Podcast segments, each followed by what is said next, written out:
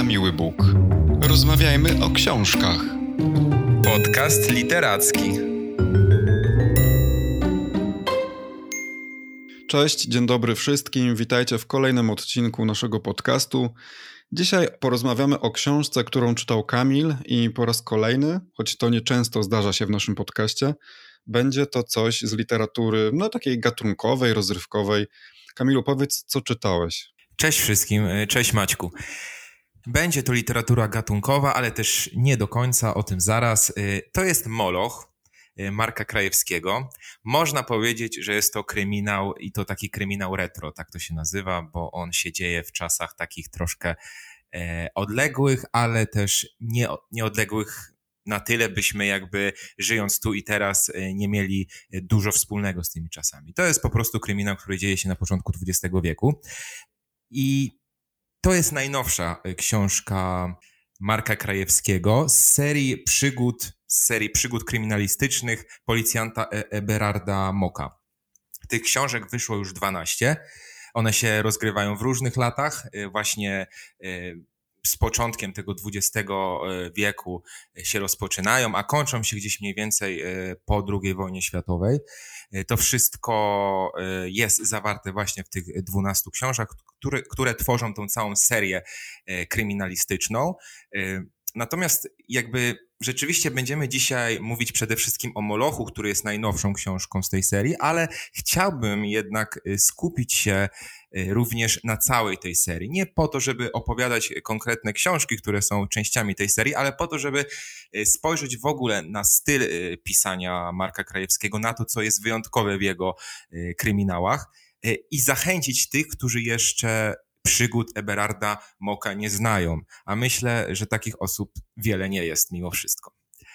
Dlaczego chcę mówić e, właśnie o twórczości Marka Krajewskiego? Nie dlatego, że jestem e, fanem e, kryminałów, bo generalnie nie czytam wielu, wielu kryminałów, nie jestem specjalistą, ale ten kryminał, ta seria przygód kryminalnych tego bohatera bardzo mnie urzeka. E, i dlatego chciałbym jakby, żeby wszyscy się o nim dowiedzieli. Ja jestem zafascynowany przygodami przede wszystkim dlatego, że one rozgrywają się we Wrocławiu, czyli w moim ukochanym mieście, gdzie żyję na co dzień e, i w zasadzie ta powieść była dla mnie takim początkiem e, moje, mojego eksplorowania miasta. Ja zafascynowałem się tymi historiami, które mm, Krajewski opisuje jeszcze w przedwojennym Wrocławiu, czyli w Breslau i zacząłem śledzić te lokalizacje, które pojawiają się w książkach, w tych y, kolejnych dwunastu książkach. Muszę powiedzieć też, że y, Eberhard Mock stał się takim już popkulturowym wrocławskim bohaterem literackim. E, mhm. Bardzo przyczynił się też do promocji Wrocławia w Polsce, ale też w Niemczech. Tutaj e, muszę powiedzieć, że odbywają się nawet takie city tury śladami bohaterów książek, czyli e, turyści są zainteresowani przyjazdami do Wrocławia ze, właśnie ze względu na to, że czytali ten kryminał i chcą odwiedzać te miejsca, gdzie funkcjonował Eberhard Mock. Są wydawane mapy y, i, y, i różne opracowania właśnie związane z tymi książkami, gdzie, za, y, gdzie zaznaczone są ślady tych bohaterów, jak z kolejnych książek. Również ostatnio na przykład bardzo popularny teatr muzyczny Kapitol we Wrocławiu y, zorganizował y, spektakl właśnie na podstawie książki Krajewskiego i nawet y, na jednym z budynków zauważyłem ostatnio wielki mural głównego bohatera książek, Eberarda Moka, więc, więc to jest już taka postać popkulturowa we Wrocławiu. A to jest bardzo ciekawe, bo Wrocław też przez wiele lat był moim miastem, jak zresztą dobrze wiesz. E, ale jak mówisz o tym, że Krajewski osadza swoje kryminały w przedwojennym Wrocławiu, ja tylko dodam, że nie czytałem żadnej z tych książek z tej serii. E, ale to mi się od razu kojarzy, bo on mocno zagłębia się w historię i właśnie koloryt Breslau właściwie, bo to jest właśnie przedwojenny Wrocław. E, to mi się bardzo skojarzyło z kryminałami Maryli Szymiczkowej, czyli duetu Jacek Denel i Piotr Tarczyński, którzy mają trochę podobny koncept, mi się wydaje. U nich bohaterką jest profesorowa Szczupaczyńska i akcja dzieje się w Krakowie z kolei i okolicach. Czas akcji to jest mm, no, koniec XIX wieku bodajże najczęściej. I w tych książkach oczywiście jest jakaś zagadka, jest intryga kryminalna, ale cały smaczek tych książek polega na różnego rodzaju komentarzach społecznych, wiesz, na takich mm, trafnych obserwacjach. I pewnych grach intertekstualnych. I zastanawiam się, bo cały czas y, piję do, trochę do, do tego, że są, wiesz, takie kryminały z niskiej półki i są kryminały, tak jak w tym przypadku, pisane przecież przez no, bardzo uznanego w, w Polsce pisarza. I zastanawiam się, jak u Krajewskiego to wygląda. Jak na przykład e, wygląda ta relacja kryminalnej intrygi do, do całej tej reszty. I, I czy ta cała reszta też jest tak literacko smaczna, jak jest to na przykład u Denela i Tarczyńskiego?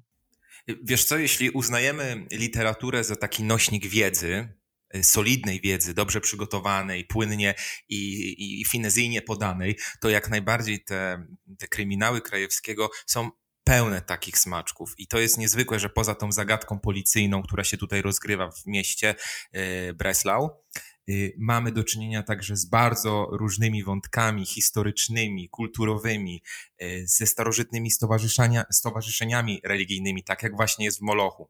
Mhm.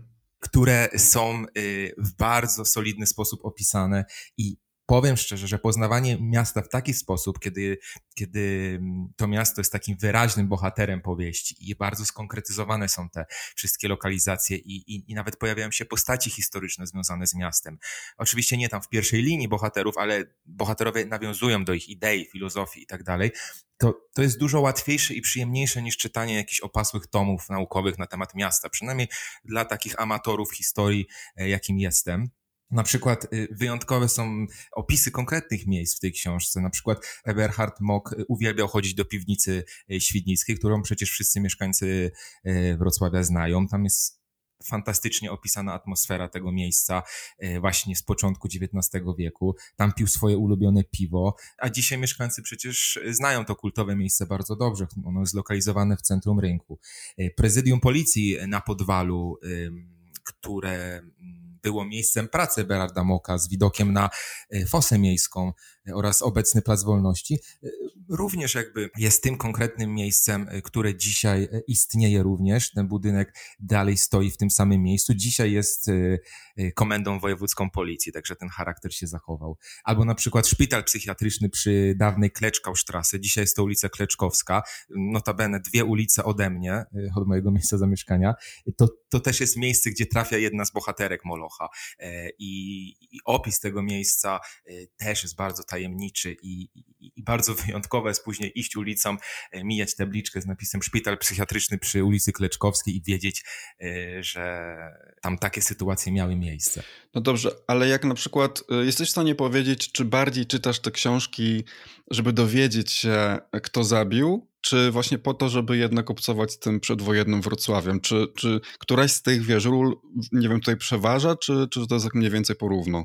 Wiesz co, Myślę, że to jest jakby wypadkowa tych y, przynajmniej dwóch elementów, bo tak jak mówiłem, ja nie jestem y, fanem y, kryminałów, a mimo wszystko Krajewskiego czytam regularnie, mhm. przynajmniej jedną książkę Krajewskiego rocznie, albo nadrabiam, albo czytam tę właśnie nową wydaną, więc one mnie przyciągają z tych dwóch powodów, bo, bo poza tym, że to jest niezła gratka dla miłośników miasta, albo w ogóle może być to taki punkt zapalny do tego, żeby miasto poznawać, no to, z drugiej, no to też są to bardzo interesujące, intrygujące właśnie kryminalne zagadki, które są rozwiązywane mhm. przez Eberarda Moka i zawsze są zaskakujące.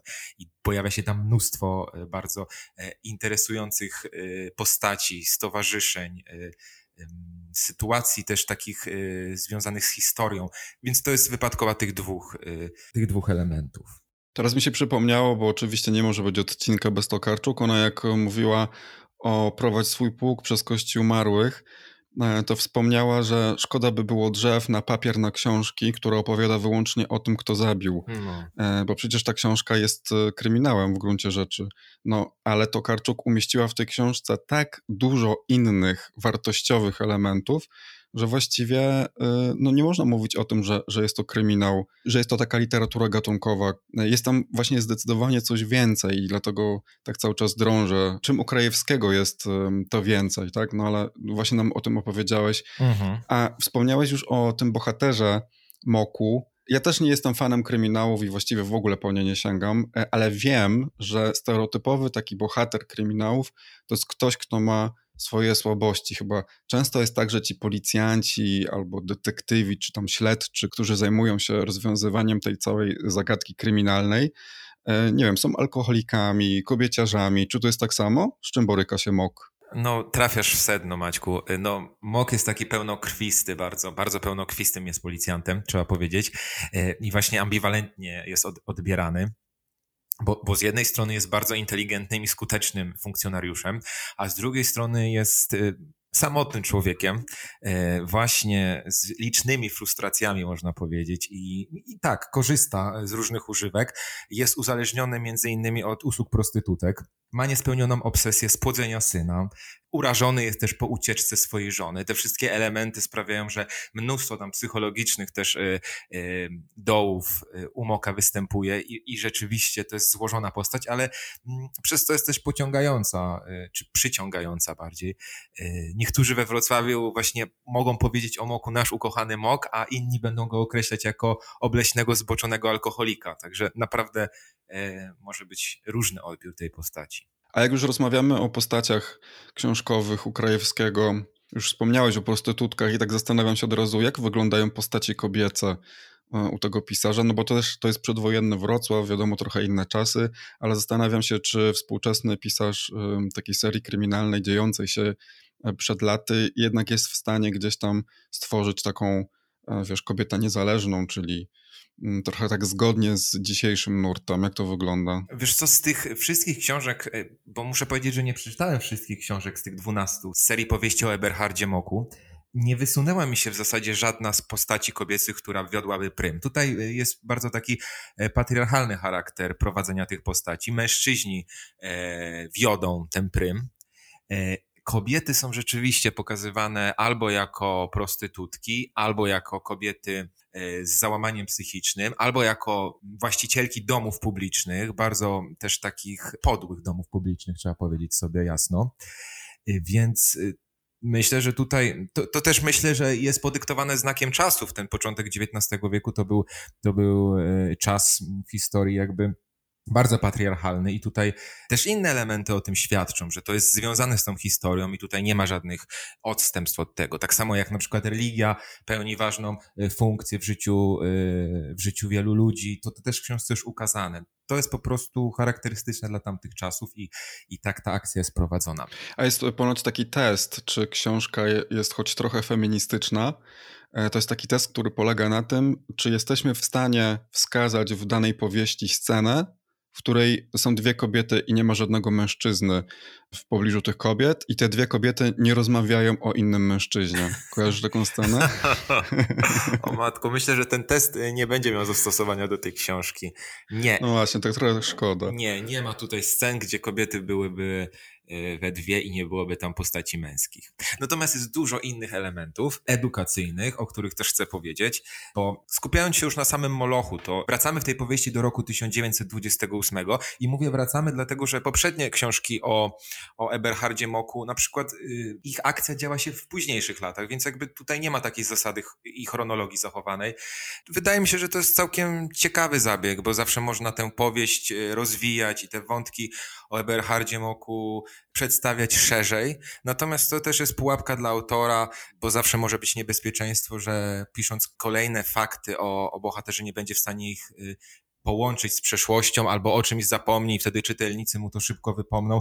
Tutaj tak się nie dzieje, to też świadczy jakby o, o wysokiej jakości twórczej y, Krajewskiego te powieści się dobrze zazębiają, ta postać e, Eberharda Moka z każdą książką jest bardziej złożona, bardziej interesująca i bardziej jasna dla czytelników. Ale myślisz, że można te książki czytać niechronologicznie, to znaczy tak, wiesz, losowo? Jak najbardziej, My nawet jesteśmy do tego zmuszeni ze względu na to, że ich czas wydania jest taki, że e, raz wychodzi powieść o Moku, która dzieje się w latach 30., po niej wychodzi taka, która dzieje się w latach 20. Tak, tak, ale mi chodzi o to, czy, bo tam mówiłeś, że że jest 12 książek w serii i chodzi mi o to, czy możemy na przykład, wiesz, zacząć przygodę z Mokiem od 11, potem sobie kupić na przykład książkę, która wyszła jako druga w tej serii, potem piąta. Tak. nie, nie trzeba czytać ich po kolei, tak? Nie trzeba czytać ich po kolei. Ja ich nie czytałem y, po kolei nawet pod względem tego kryterium wyda wydawania ich. Y, co ciekawe w Molochu jest też tak, że jeśli pojawia się jakiś wątek, który ma związek z historią Moka, to jest na dole przypis i to jest taki ciekawy zabieg wydawniczy, e, też myślę bardzo komercyjny, bo zawsze on odnosi się w swojej treści do danej części, której ten wątek był podjęty. Więc na przykład, jeśli mowa jest o jakimś wydarzeniu e, z życia Moka, no to zawsze jest tam gwiazdka i możemy przeczytać więcej o tym, możecie przeczytać w Golemie. Na przykład to jest inna e, powieść z serii właśnie tych przygód. A przeczytałem, że Marek Krajewski powiedział, że w każdej powieści o Moku stara się przedstawić jakieś autentyczne zdarzenie, które byłoby punktem wyjścia do fikcyjnej historii oraz że owo zdarzenie jest zawsze jakoś powiązane z tajemniczą grupą ludzi, która snuje zbrodnicze plany. Zaintrygowało mnie to zdanie, jak to wygląda w Molochu. Faktycznie tak jest, że on wychodzi z jakiegoś autentycznego, historycznego wydarzenia, po czym łączy jest jakąś, nie wiem, tajemniczą grupą ludzi? To jest bardzo dobry opis. Ja, ja na niego nie trafiłem, ale to jest ujęcie sedna tych książek. Rzeczywiście jest tak, że w książkach Krajewskiego i w Molochu jest tak samo, pojawiają się autentyczne postaci czy autentyczne wydarzenia, które później są jakoś związane z bohaterami, które w tej książce występują. W tym przypadku mogą być to na przykład y, oso historyczne osoby, które są okultystami bądź, bądź jakby ludźmi związanymi z sektami gnostyckimi, bo taki jest też temat Molocha. Tutaj pojawia się mnóstwo informacji na temat starożytnych y, sekt religijnych. I tutaj e, widać też jakby zaangażowanie e, samego Krajewskiego w ten research. On jest bardzo głęboki. Widać, że on pasjonuje się tym. Zresztą to też wynika z jego e, zawodu, bo on przez długie lata na Uniwersytecie Wrocławskim wykładał filologię klasyczną. Później przerwał te wykłady i, i rozpoczął od 20 lat już pisze powieści kryminalne i już nie pełni tej funkcji dydaktycznej na uniwersytecie. No ale wracając jakby do, do tematu książki. Rzeczywiście pojawiają się tam y, autentyczne grupy, w tym przypadku sekty religijne, Wspomniane są autentyczne postaci, takie jak Aleister Crowley, brytyjski okultysta, który był właśnie wielokrotnie wspominany w Molochu i był też członkiem supertajnego paramasońskiego zakonu Ordo Templi Orientis, czy na przykład Gilles de Rais, który jest XV-wiecznym arystokratą, właśnie też związanym z praktykami okultystycznymi. I rzeczywiście w książce te sekty okultystyczne są i z nimi związane jest to, co jest punktem wyjścia w tej książce, czyli porwanie pięcioletnich bliźniąt. Jakby śledztwem tym zaczyna zajmować się Eberhard Mock i to jest też kwintesencja samego tytułu, bo jakby Moloch to jest ciemne bóstwo fenickie, któremu miano składać ofiary z dzieci. I tutaj jest właśnie to całe clue w tym tytule zawartym. Ono odnosi się zarówno właśnie do tej sytuacji porwania dzieci, czyli tego wątku kryminalnego, jak i do całego tła, które stoi za tym porwaniem, czyli do tych tajnych y, wrocławskich sekt religijnych, które prawdopodobnie do tego się przyczyniły, ale nie chcę tego zdradzać. No właśnie, bo mówimy o kryminale, więc za głęboko nie można wejść w tę fabułę. Jak jeszcze rozmawiamy o kryminale albo w ogóle o takiej literaturze rozrywkowej, no to ja nie ukrywam, że sięgam od czasu do czasu. Nieczęsto to się zdarza, ale uważam, że taka literatura jest potrzebna. Trzeba czasami się rozerwać. Y, I zawsze dla mnie takim miernikiem tego, czy tego typu książka jest dobra, czy nie, jest to, jak y, szybko odkładam y, książkę, czyli im szybciej, tym gorzej. E, jak było w tym przypadku? Trudno się oderwać od przygód Moka? Trudno. To są takie książki, które czyta się mniej więcej 3-4 dni, e, a mają one po 400 e, stron. Więc, więc czytasz mniej więcej 100 stron dziennie przy zachowaniu takiego trybu dnia, że pracujesz, że musisz po pracy jeszcze spełnić inne obowiązki, no i gdzieś tam wieczorem sobie siadasz do książki, prawda? Czyli szybko, nie? Ale 12 książek to jest w ogóle dosyć spora seria chyba. I tak zastanawiam się też, ile można napisać tak naprawdę historii, które dzieją się w tym samym miejscu, no i podobnym czasie, bo powiedzmy, że okej, okay, tam mówiłeś, że jest to na przestrzeni kilkudziesięciu lat, no ale jakby jest to dosyć charakterystyczne miejsce, ten y, przedwojenny Wrocław, mamy tego samego bohatera, wszystkie te historie są kryminałami. Czy to nie jest czasami ten przypadek, że autor pisze ciągle tę samą książkę i tylko trochę zmienia się no, taka inscenizacja wokół tego bohatera. Nie masz takiego wrażenia, że czytasz zawsze coś podobnego? Nie da się uciec od elementów wspólnych, które łączą te książki, jasne. Natomiast jakby nie mogę odmówi odmówić Krajewskiemu tego, że jest on naprawdę wizjonerski w dobieraniu motywów, yy, które przewodzą poszczególnym książkom. No bo Tutaj skupiamy się na sektach religijnych, a znowu w, innych, w innej powieści z tej serii będziemy skupiać się na zupełnie innej grupie ludzi, która będzie bardzo solidnie czytelnikowi przybliżona, również z tego punktu widzenia historii, czyli to będzie osadzone w faktach. I to zawsze jest interesujące. Nawet jeśli być może jesteś w stanie po lekturze kilku książek domyślić się, jakie będzie zakończenie i rozwiązanie zagadki policyjnej, to i tak czeka cię mnóstwo takiej edukacji e, o bardzo interesujących rzeczach, takich mrocznych, dlatego interesujących, bo takie rzeczy nas zazwyczaj interesują. Mro takich, które się nie spodziewamy, że działy się na przykład w naszym mieście. Nie?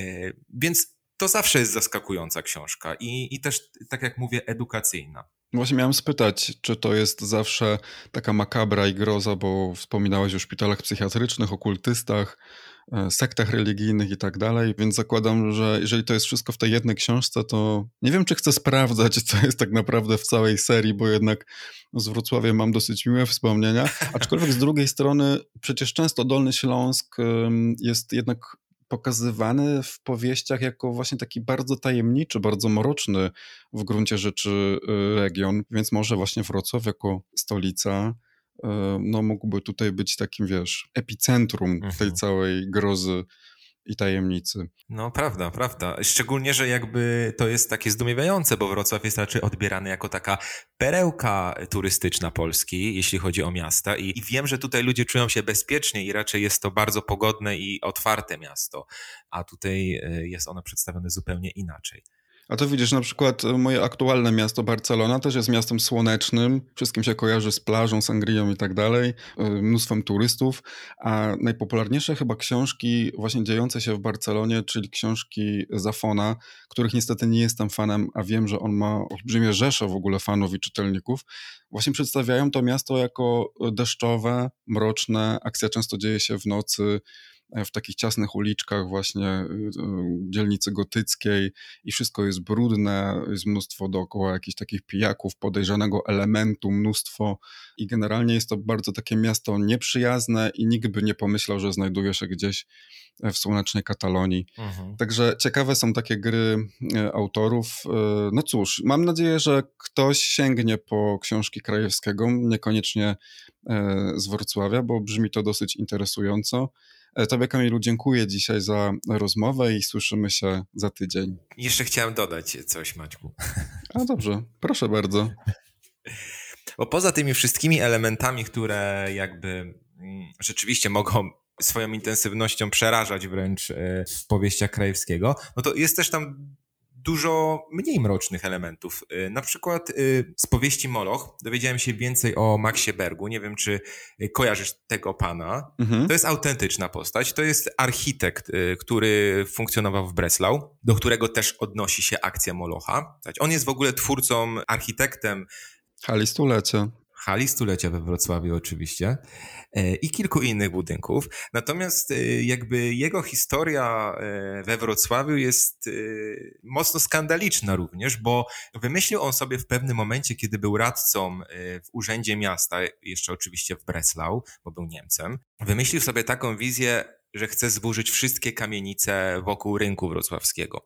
Wiemy oczywiście, że te kamienice są ikoną Wrocławia, one, one są kolorowe i przyciągają turystów. Natomiast y, w jego czasach, poza tym, że ich elewacja była zachęcająca, to wszystko, co się w nich znajdowało, było po prostu albo patologią y, alkoholików, albo y, wiązało się z zapachem uryny i to było po prostu gnijące wnętrze tych, tych budynków. On chciał to zburzyć i wokół rynku zbudować pierwsze w Rzeszy drapacze chmur, szklane drapacze chmur.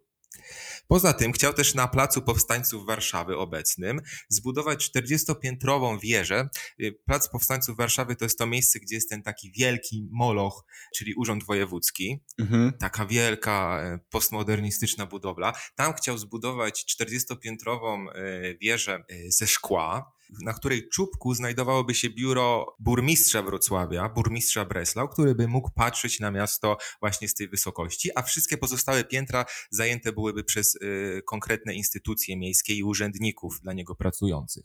Kiedy tak zwany rząd prowincji śląskiej należący do Rzeszy nie zgodził się na te bardzo ekstremalne pomysły, no to Max Berg y, rzucił papierami i przestał być radcą w dziale architektury w Urzędzie Miejskim we Wrocławiu. Obraził się na wszystkich i po prostu zniknął. Mimo to y, przez jeszcze kolejne kilka lat pobierał swoją pensję urzędnika, bo w prawie było zapisane, że pensja radcy miejskiego należy mu się aż do emerytury. I to jest wszystko opisane w tej książce. Takie smaczki o mieście, autentyczne smaczki można wyciągnąć z powieści Krajewskiego. Także zachęcam wszystkich. Mam nadzieję, że przekażecie nam swoje komentarze, e, jeśli czytaliście Krajewskiego e, na naszych mediach społecznościowych. Zachęcamy do komentowania i słyszymy się w kolejnym tygodniu. Na koniec zdałem sobie jeszcze sprawę, że przez cały odcinek z uporem maniaka mówiłem, że akcja Molocha rozgrywa się na początku XIX wieku. Tymczasem rozgrywa się oczywiście na początku XX wieku. Przepraszam za ten błąd. Dzięki za uwagę i do usłyszenia za tydzień. No to teraz ja mogę się pożegnać. Dziękuję bardzo. Do usłyszenia. Na miły Bóg. Rozmawiajmy o książkach. Podcast literacki.